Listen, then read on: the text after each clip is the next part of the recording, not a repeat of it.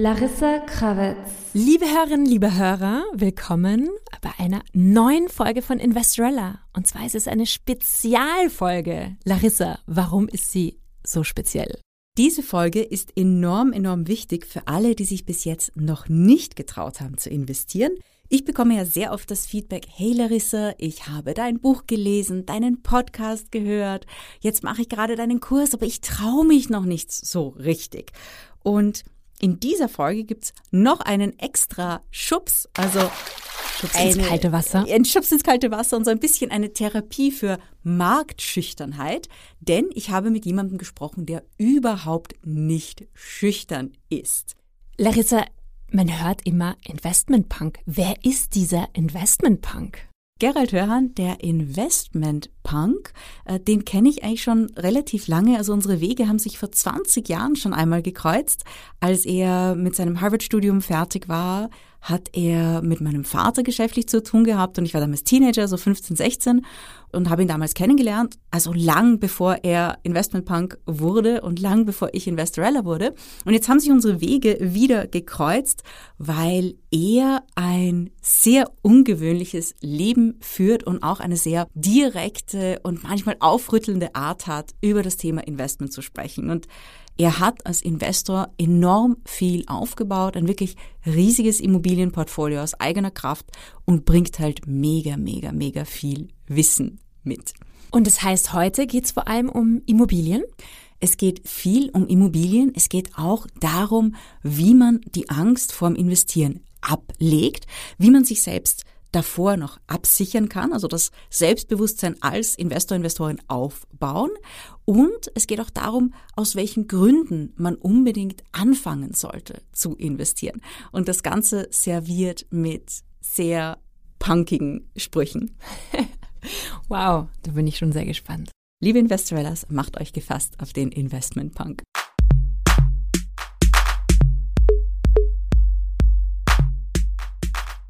Liebe Investorellas, ich sitze hier heute mit einem alten Bekannten von mir, den ich sage und schreibe seit 20 Jahren kenne, schon lang bevor ich zur Investorella wurde und bevor er auch sehr, sehr, sehr berühmt wurde. Wir haben gemeinsam in Monaco Party gemacht, wie ich 16 Jahre alt war. Und später wurde mein Gast zum Investment Punk. Gerald Hörhan, es freut mich sehr, dass wir heute da sitzen nach 20 Jahren und wieder über Investments sprechen. Hallo, ich kann mich erinnern, die Partys waren richtig geil. Weil beim Jimmys haben wir ordentlich gefeiert und einmal haben wir ein Boot gechartert. Da waren dann alle so besoffen, dass ich dann habe das Boot zurückfahren müssen. Fullgas, ja. Das war schon cool. Ja, wir haben definitiv viel Spaß gehabt. Und dann eigentlich hat sich unser Kontakt verloren. Und du wurdest zum Investment Punk, ich wurde zu Investorella. Wie ist das eigentlich geschehen? Wie, wie war dein Werdegang? Weil du hast ja ein riesiges Immobilienportfolio in den letzten 20 Jahren aufgebaut.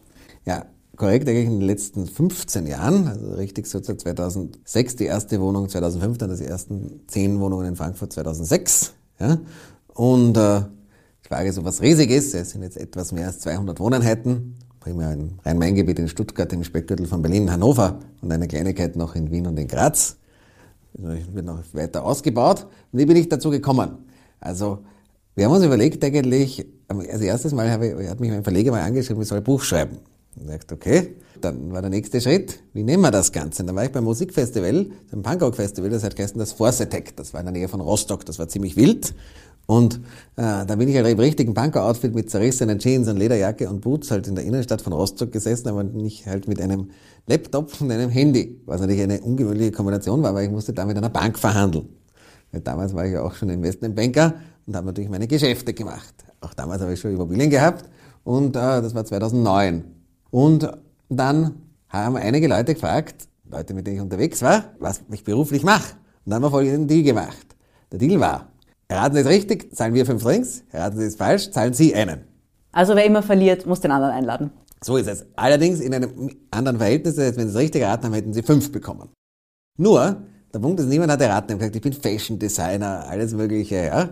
Aber sie wären nie auf die Idee gekommen, dass ich Investmentbanker bin. Und dann haben wir insgesamt 31 Drinks gewonnen. Und da waren wir nach 31 Drinks und gesagt, wie soll man das alles saufen? Und da hat einer meiner Freunde gesagt, okay, ich sag's euch, der Gerald ist kein Investmentbanker, sondern Investmentpunker.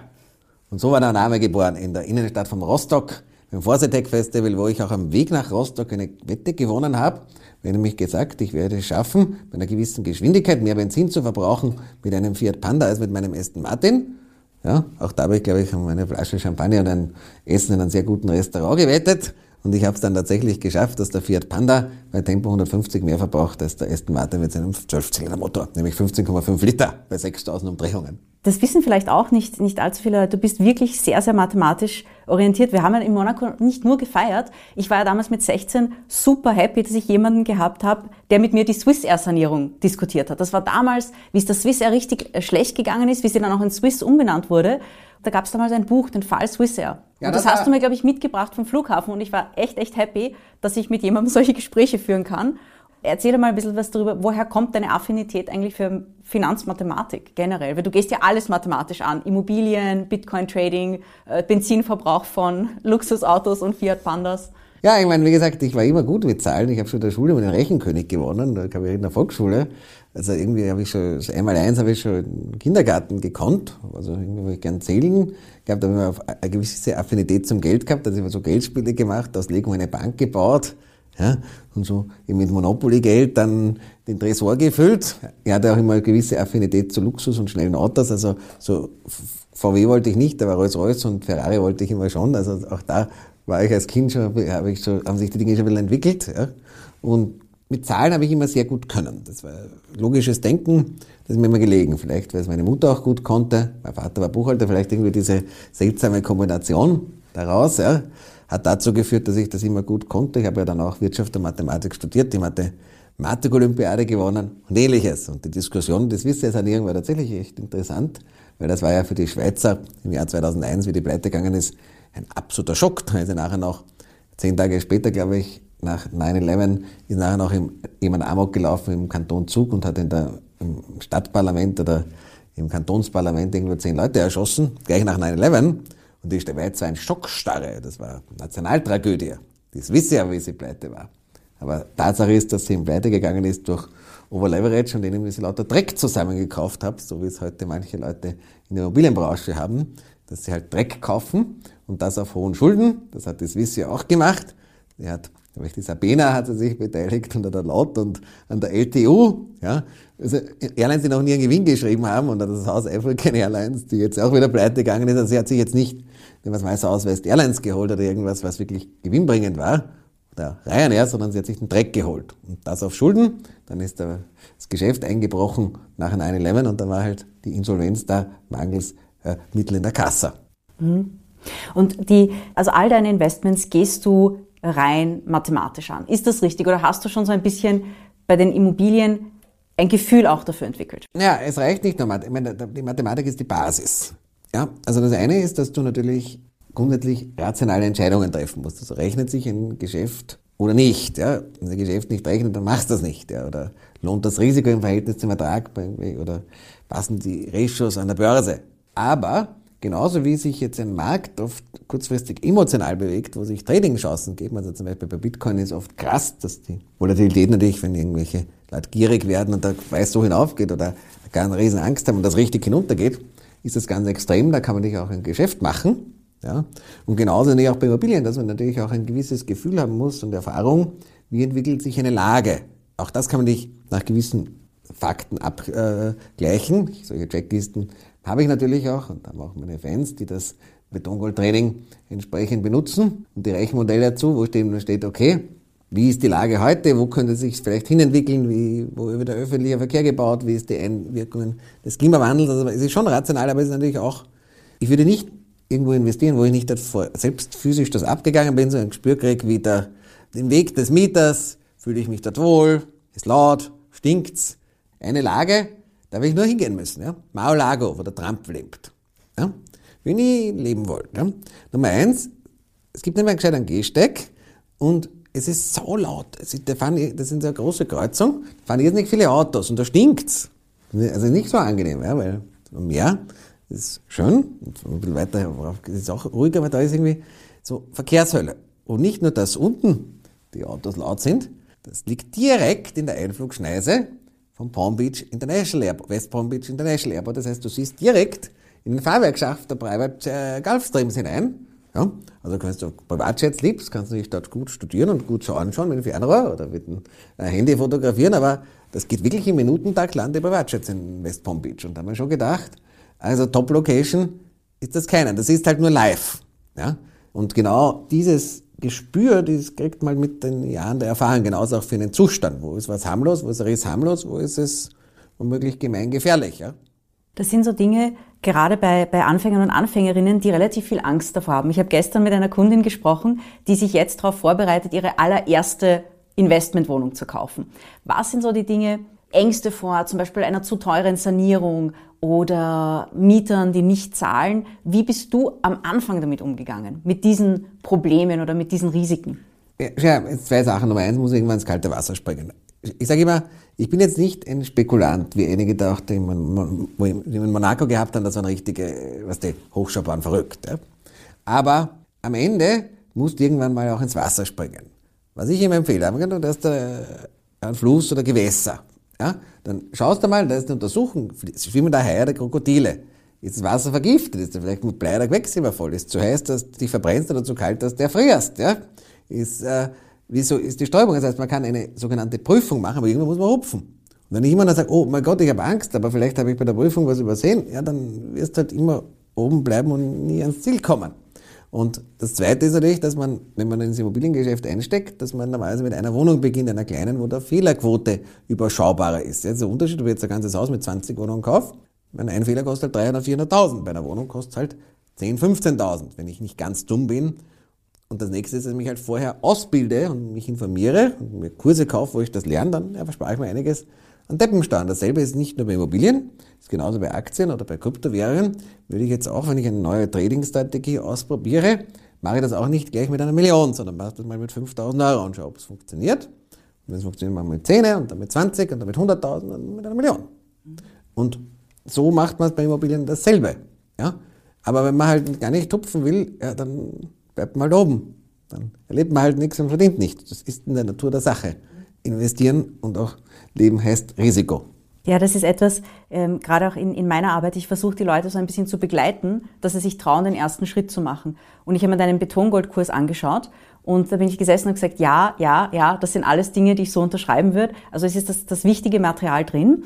Und da kommt eigentlich die nächste Frage, weil du hast ein immenses Wissen, ähm, du hast auch die ganzen Modelle gebaut zur Bewertung und also quasi all die Finanzmodelle, die man braucht, Lagechecklisten. Wie bist du dazu gekommen, dein Wissen weiterzugeben? Warum machst du das? Weil ich weiß, es macht mega viel Freude, aber was ist dir daran so wichtig? Na, es sind mehrere Dinge. Also Nummer eins, es macht dir tatsächlich viel Freude. Ich sage immer, am Verhandlungstisch, also gute Deals zu strukturieren und auf der Bühne bin ich in meinem Element. Ja? Aber auch wie gesagt, ich glaube, es bringt doch was, das bringt viele Freundschaften, bringt auch viele Geschäftsopportunitäten. Erst jetzt habe ich gerade wieder in Stuttgart einen Immobiliendeal, der für mich ein bisschen zu, weil ich nicht in Stuttgart lebt, zu äh, mühsam ist und zu viel Arbeit, ja, an jemanden, der bei unserer Dealmaking Masterclass, unserem exklusivsten Programm dabei ist, habe ich an den vermittelt, ja. Und den Deal, das Gemeinschaftsgeschäft stammt von einem zweiten, das ist ein Banker, den ich in meiner anderen Programme mal kennengelernt habe. Das heißt, alle Beteiligten verdienen Geld, alle sind happy und es ergeben sich dadurch wahnsinnig viele Geschäfte, ja. Und das dritte ist auch ganz klar, wie gesagt, der Markt für Online Education wächst massiv. Das ist ein sehr stark wachsender Markt, der mir auch Spaß macht, aber da ist natürlich auch lukrativ. Ich bin nicht die Karre, also ich bin auf der Welt, um viel Geld zu verdienen und das dann zu lernen und weiter zu investieren. Und es ist sicherlich ein Geschäft, was äh, vom Risiko-Ertragsverhältnis sehr attraktiv ist. Das heißt, das Risiko ist relativ überschaubar und du kannst damit, wenn du es ordentlich machst und betreibst, sehr gut verdienen. Also entspricht es dem, was ich gerne mache, genauso wie als Anleger. Ja. Und vielleicht nochmal ein Wort zurück. Heute, das Problem ist, die Leute, wenn sie Angst haben, gehen sie garantiert ins Verderben, weil wenn Geld 7% entwertet wird, beispielsweise wir ungefähr haben, auf 5% nur offiziell, wenn du in der höheren Klassen der Gesellschaft bist, hast du vermutlich 7 bis 10% Inflation. Und dann verlierst du garantiert die Hälfte deines Vermögens, wenn du nichts tust. Also du hast gar keine andere Wahl, als etwas zu tun und zu hupfen. Ja? Weil das Problem ist, wenn es nicht hupfst, du sagst, ich stehe da oben und habe Angst unten, ja? dann kommt plötzlich ein Hund und der beißt dich, wenn du da stehst. Also wenn du stehen bleibst und dich nicht traust, ins Wasser zu springen, kommt jetzt plötzlich der Hund namens Inflation und der beißt dich definitiv. Und dann ist die Frage, ist nicht vielleicht besser, dass ich ins Wasser hupfe, nachdem ich es geprüft habe, als dass ich mich vom Hund beißen lasse. Mit Garantie. Und du hilfst den Leuten quasi, diese Wasserprüfung durchzuführen Ja, ich erkläre worauf und man- leitest sie durch. Ja, ich erkläre Ihnen, worauf man aufpassen muss, gerade bei Immobilien, im Betongoldtraining oder auch bei den Steuern, Steuerelite-Training, dass man keine Deppensteuer bezahlt. Weil überall, wenn du am Anfang dir dich informierst und das lernst, zahlst man keine Deppensteuer, die ich am Anfang gezahlt habe. Ja? Wenn man sagt, ich check halt mal den Strom, den Wasserdruck, die Statik.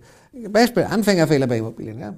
Anfängerin, ja, hat einen Makler einreden lassen, Essen, geil, geil, 6% Rendite, steigt aber auf 9%. Ja?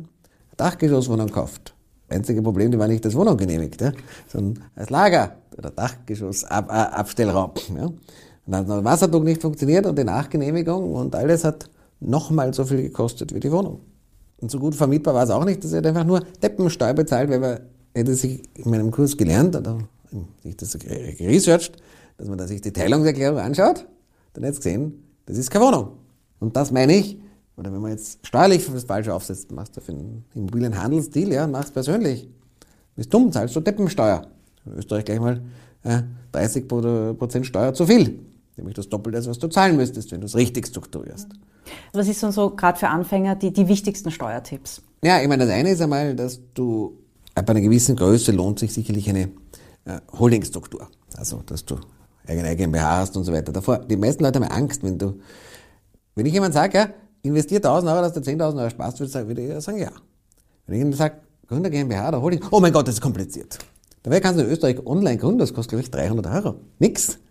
Und wenn du die meisten Sachen dem Steuerberater gut aufbereitest, kostet das 700, 800 Euro mehr Kosten im Jahr. Nichts. Und leider haben wir Angst davor. Und die GmbH eignet sich dafür. Sehr gut. Das zweite ist, ja, viele glauben auch gerade als Angestellter, man kann nichts tun, um seine Steuern zu reduzieren. Das die Aussage ist falsch. Gerade mit sanierungsbedürftigen Immobilien, noch besser geht das natürlich fairerweise in Deutschland als in Österreich, aber es geht auch in Österreich. Um ein Beispiel zu geben, Aktien geht auch einiges in Deutschland, auch mit Kryptowährungen gibt es einige Spielarten. Das neue Gesetz in Österreich ist auch nicht ganz unattraktiv, wenn man Stablecoins verwendet, anstatt von das in, äh, beim Verkauf in Euro umzuwechseln, zum Beispiel den Stablecoin DAI, der ist relativ stabil, dass man auch im privaten Bereich Steuern nicht 50 Prozent teilen muss und das deutlich günstiger haben kann. Ja? Und dann bin ich auch einer Wohnungssanierung eben das Finanzamt an seinen Kosten beteiligt. Oder wenn ich jetzt ein Startup gründe oder mich eine neue Unternehmung habe, die Verluste macht. Und wenn ich hier die richtige Rechtsstruktur wähle, zum Beispiel Personengesellschaft, ja, das erkläre ich natürlich alles im Detail, wie das funktioniert. Da muss man schon wissen, was man tut. Dann beteilige ich nicht nur dem Staat an meinem Einkommen, sondern auch meinen Kosten. Und dann ist es natürlich viel besser. Und das Dritte ist sicherlich, dass sie glauben, mein Steuerberater macht schon. Also die Leute sehen Steuern so wie die Mathematik. Das wollen sie nichts damit zu tun haben. Und die Steuerberater, die meisten können es gar nicht, weil sie das in der Ausbildung der Steuerberater nie gelernt haben. Für die meisten ist das, sind glorifizierte Buchhalter, die deine Jahresabschlüsse machen, deine Steuererklärungen, aber sicher nicht strategische Steuerstrukturierung. Und die, die das können, sind überlastet, teuer. Und wenn du nicht selbst mit denen mit dabei Ideen kommst, kommt nicht von selbst zu dir. Das heißt, das sind so ein paar Irrtümer, die halt dazu führen, dass die meisten Leute 50 Prozent zahlen, jeden Tag darüber schimpfen, aber nichts tun, um sich dagegen zu wehren. Und wenn sie was tun, machen sie dumme Dinge, dass sie irgendwas Krummes machen oder glauben, sie müssen nach Malta und nach Zypern auswandern oder sonst irgendwo hin. Man kann ruhig hier in Österreich oder in Deutschland leben bleiben, wenn man weiß, wie unser Steuerrecht funktioniert. Und dann wird man auch nicht gejagt von der Finanz. Wenn du jetzt sagst, mein Wohnsitz ist in Zypern, dann jagt dich die Finanz rechts und links, machst du einen Fehler, hast du ein Problem. Und gleichzeitig, wenn du jetzt in Österreich oder Deutschland eine Wohnung kaufen willst, sagt die Bank Compliance lieber nicht. All diese Sachen, hast du das alles, dir das Wissen selber angeeignet über die 200 Wohnungsdeals, beziehungsweise manche waren sicher auch Wohnungspakete oder Zinshäuser, oder hattest du auch Mentoren, von denen du manche dieser Dinge gelernt Ja, hast? ein Mentoren wäre das falsche Wort. Ich war als Investmentbanker, habe ich schon sehr früh mit vielen Leuten zu tun gehabt, die wirtschaftlich aktiv waren. Habe die beraten, wenn sie ihre Firmen verkauft haben, Geld beschafft haben, Immobilien finanziert haben.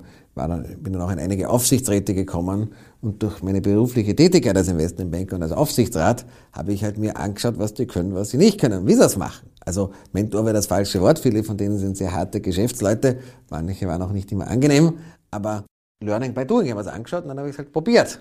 Und dann habe ich mich wieder weitergebildet auch. Das, was ich halt auch gemacht habe, zum Beispiel jetzt auch im Kryptobereich, im NFT-Bereich, im Trading-Bereich, habe mich auch im Sommer, im Urlaub, im Weihnachtsurlaub in Mai, im Sommerurlaub in, am, am Schlosshotel und so weiter, habe ich mich halt immer dann Videos reingezogen, mir angeschaut, wie das funktioniert, dann probiert und dann gemacht. Muss Wie, wie bildest du dich am liebsten weiter? Was sind deine Tools? Du hast gesagt Videos. na, es sind mehrere Dinge. Videos und dann natürlich auch Netzwerke und treffen natürlich viele interessante Leute, schauen wir natürlich auch alle möglichen Medien an, Bücher, also querbeet. Aber ohne dem geht's nicht. Und dann auch mal ausprobieren, da muss man das halt auch machen. nicht immer nur oben stehen und warten, bis an der Inflation rumbeißt. Du hast ja auch einen Sohn, der sechs Jahre alt ist. Äh, wie, wie führst du ihn eigentlich an das Thema heran? Das Thema Investment, das Thema Finanzen und ganz wichtig auch, was sind so die, die Werte, die du ihm ins Erwachsenenleben mitgeben möchtest? Also mal sehr spielerisch. Also wir haben schon mal Monopoly gespielt oder zwei. Wir spielen in folgendes. Ich muss einen Schranken bauen ja, oder mich dorthin stellen. Ja?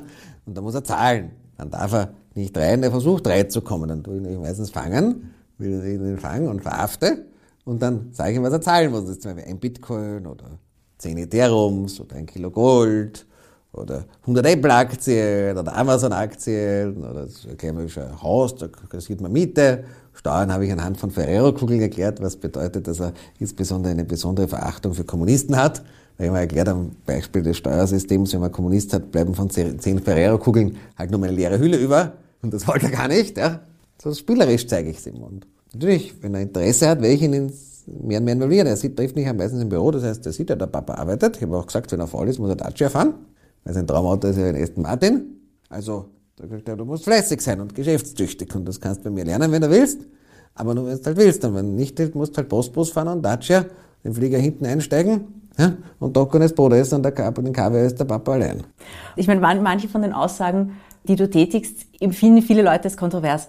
Wir wollten ja unser, unseren Podcast schon früher machen und ich habe auf ähm, Instagram gepostet, dass ich zu dir ins Büro komme. Und dann haben wir viele Leute geschrieben, ja Larissa, mit wem redest du da? Der ist ja fürchterlich. Und ich habe gesagt, nein, ich kenne den Gerald schon 20 Jahre lang. Ist ein ehrlicher Mensch, das schätze ich extrem. Und du hast ein riesiges Wissen, eine enorme Kompetenz. Aber wie gehst du jetzt um damit? Weil viele Leute empfinden die Dinge, die du sagst, oft als schockierend. Ja, natürlich, wenn du die Wahrheit sagst, ist es schockierend und ich nehme kein Blatt vor den Mund. Und wenn du immer das sein willst, was andere sind, wirst du weder als Investor Geld verdienen, noch in deinem Leben. Und wenn du also allen recht machen willst, ja, lebst halt ein langweiliges Durchschnittsleben. Und ich sage immer, average fuck, average sucks. Würde ich niemals machen wollen. Ich will auch nicht VW Golf fahren oder VW Passat. Und werden dich einige Leute lieben und andere hassen, das liegt in der Natur der Sache. Und meine Werte, die ich auch meinem Sohn mitgebe, habe ich gesagt, stay healthy, be honest, use your full potential, get fucking rich. Und es mag nicht jeder, auch mein Sohn hat schon mal dazu geführt, dass seine Kinder erst im wahrsten Sinne des Wortes vom Hocker gefallen ist, aber das ist halt so. Und ich spreche halt die Realität an, wie sie ist und mache sie nicht verklausuliert wie viele. Und es gibt halt gewisse Themen, die halt in unserer Gesellschaft, gerade in Österreich besonders, aber auch in anderen Ländern, nicht so offen angesprochen werden. Das ist das Thema, sage ich mal, die Master of Public Policy, MPPP, Money, Power, Pussy, Prestige. Das sind Tabuthemen, also Geld, Macht, Ego und Sex. Aber am Ende dreht sich die ganze Welt um diese vier Themen, im wahrsten Sinne des Wortes. Und du sprichst es offen an und das ist auch dein Rezept zum Glück, zum Erfolg, quasi unapologetically du selbst zu sein. Ja, natürlich. So Authentisch hilft auf Social Media gewaltig. Und das Zweite ist, ich habe den zweiten Satz nicht umsonst gesagt, stay honest. Die meisten Leute wenn sie was vorspielen, was sie nicht sind, sind nicht honest. Und wenn, dann müssen sie Angst haben, dass jemand draufkommt. Wenn man dauernd irgendwelche Affären hat und den anderen betrügt, ja, sagt, ja, ich habe fünf Affären, okay. Aber wenn es dauernd einen anderen betrügt, dann musst du eine Geschichte überlegen, wenn sie dann draufkommen, das ist alles ein Scheiß. Ja, wird irgendwann dein Leben sau kompliziert und du bist erpressbar. Wenn du ehrlich bist, hast du deine Freiheit, weil du nicht erpressbar bist. Sag, ja, okay, fuck you. Was willst von mir, ja? Wenn es der Gegner eigentlich ist, ganz anders, ja, dann bist du erpressbar und hast keine Freiheit. Und genauso durch Unehrlichkeit, ähnliches, entstehen dann die großen Bilanzskandale, weil die meisten Bilanzskandale sind auch so entstanden. Ja? War Verlust. Der wollte den Verlust nicht zugeben, hat dann spekuliert, dass er den Verlust wieder wegkriegt, hat sich verdoppelt, ja, und so weiter. Das heißt, oft sind das einfach nur Angst, die Wahrheit zu sagen. Ich glaube, wenn du wahrheitsgemäß bist, wenn du authentisch bist, ja, wirst du langfristig den größten Erfolg einfahren. Das ist meine Erfahrung und so, glaube ich, kann man auch ruhig schlafen. Also deswegen auch nicht nur stay healthy, sondern auch stay honest. Das hat schon Grund. Das habe ich auch meinem Sohn mitgegeben. Ja. Und das Stay Healthy, was, was bedeutet das konkret für dich? Wie, wie, wie setzt du das um? Was sind da so deine Also ich bin sicherlich nicht perfekt ab. Das wäre vielleicht Werte. auch. Ja, also Gesundheitssachen ist vielleicht das Falsche, aber ich schaue schon, dass ich jetzt nicht zu viel Last habe und gesund bleibe. Ja? Weil wenn du halt alles machst, wir kennen ja einige Leute gemeinsam, ja? die halt nur fressen, saufen, rauchen, Drogen nehmen und gar nichts tun, ja, die werden halt irgendwann dann alt und versterben. Ja? Sehr früh oft. Und ich schlafe lang und gut. Ich sage auch immer, viele Millionen schlaft man sehr gut und besser, da, da schlaft man ruhiger. Das zweite ist, ich esse sehr leicht. Bei Sterneköchen sind die Portionen klein, die Preise hoch, da wird man auch nicht dick. Ja? Ich vertrage glücklicherweise wenig Alkohol und trinke daher, wenn nur homöopathischen Dosen, dafür kostet er mehr. Ja. Das nächste Thema ist, ich gehe viel zu Fuß, das ist so meine Entspannung, aber auch Bewegung. Das heißt oft, ich nenne es ein Leisurely Walk, aber für manche, wenn das zwei, drei Stunden dauert und über 10 oder 15 Kilometer geht, ist das dann nicht mehr immer so leisurely. Ja? Aber auch auf diese Art und Weise bleibe ich fit. Ich schaue, dass ich im Winter an schöne Plätze komme, wo die Sonne scheint. Und natürlich, wenn man vermögend ist und finanziell ausgesorgt hat, hat man deutlich weniger Stress und kann sich auch das Leben schon sich angenehmer gestalten und vor allem ruhiger. Ja, und ich bin auch sonst jemand, der sein Leben nicht sonderlich kompliziert hat. Ich habe mein Privatleben gut organisiert, ja, und effizient. Ich lebe zentral. Ich habe viel das, wo die Leute, auch Leute, die viel Geld verdienen, Leben komplex machen, ja, gestalte ich mir einfach verdammt einfach so, dass ich sage, sit back, relax, enjoy the flight. Mhm. Gerald, danke für dieses Gespräch heute. Du hast mega viel Wissen mit uns geteilt. Deine sehr, sehr, sehr interessante Lebensweise. Noch mehr Wissen teilst du im Betongoldkurs und im Steuerelite-Kurs. Und äh, ich bin sehr, sehr, sehr gespannt, wie sich die Dinge bei dir entwickeln, weil du hast immer neue, interessante Projekte. Und es ist eigentlich cool, dir zuzusehen, weil du bist wirklich ganz authentisch, du selbst als Investmentbanker. Ja, also wie auch sein. Authentisch, ja. Und sonst wird's langweilig, ja.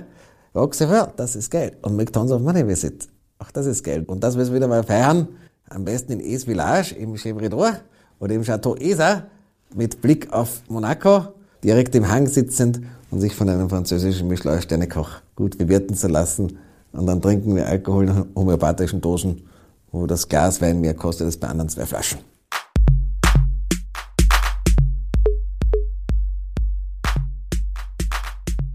So, nach diesem Gespräch seid ihr höchstwahrscheinlich ein bisschen aufgerüttelt, sehr motiviert und bei uns geht es natürlich weiter. Es gibt ganz, ganz coole Investmentkurse, die auf dem Markt sind, auf den Markt kommen. Und podcastmäßig haben wir uns für dieses Jahr natürlich auch etwas Tolles überlegt. Aber da müsst ihr euch noch ein bisschen gedulden. Ja, wir sind gerade am Planen und bald ist es soweit. Und bis dahin wünsche ich euch erfolgreiches und profitables Investieren. Und liebe Investorellas, wenn ihr bis dahin trotzdem noch Podcasts hören wollt, würde ich euch heute einen anderen Podcast aus dem Oh Wow-Universum vorstellen, und zwar Jans Welt. Hier tauchst du mit mir und meinen Heldinnen in unterschiedlichen Welten ein, wie zum Beispiel in die Schachwelt mit Tatja Skelatze. Also wenn dir Queen's Gambit gefällt, wird dir hundertprozentig diese Folge auch gefallen. Es geht um Frauen, es geht um Schach, es geht um Leidenschaft und es geht um Befreiung. Alle Infos findest du in den Show Notes. Passt auf euch auf und bis bald.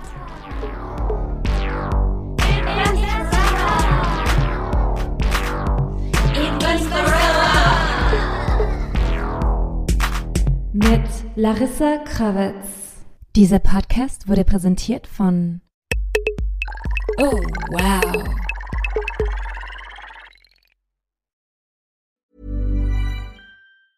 Want to get a chiseled look in the jawline? Sculpt and shape your jawline with added volume from Juvederm Volux XC. Juvederm Volux XC is an injectable gel specifically designed to be robust enough to improve moderate to severe loss of jawline definition. And it is the first and only hyaluronic acid filler approved for the jawline. Add volume to your jawline for a chiseled look with Juvederm Volux XC. For important safety information and to find a licensed specialist, visit juvederm.com. That's J U V E D E R M.com. Not for people with severe allergic reactions, allergies to lidocaine, or the proteins used in Juvederm. Common side effects include injection site redness, swelling, pain, tenderness, firmness, lumps, bumps, bruising, discoloration, or itching. There's a risk of unintentional injection into a blood vessel, which can cause vision abnormalities, blindness, stroke, temporary scabs, or scarring. Talk to a licensed specialist to find out if it's right for you. Visit juvederm.com. That's J U V E D E R M.com.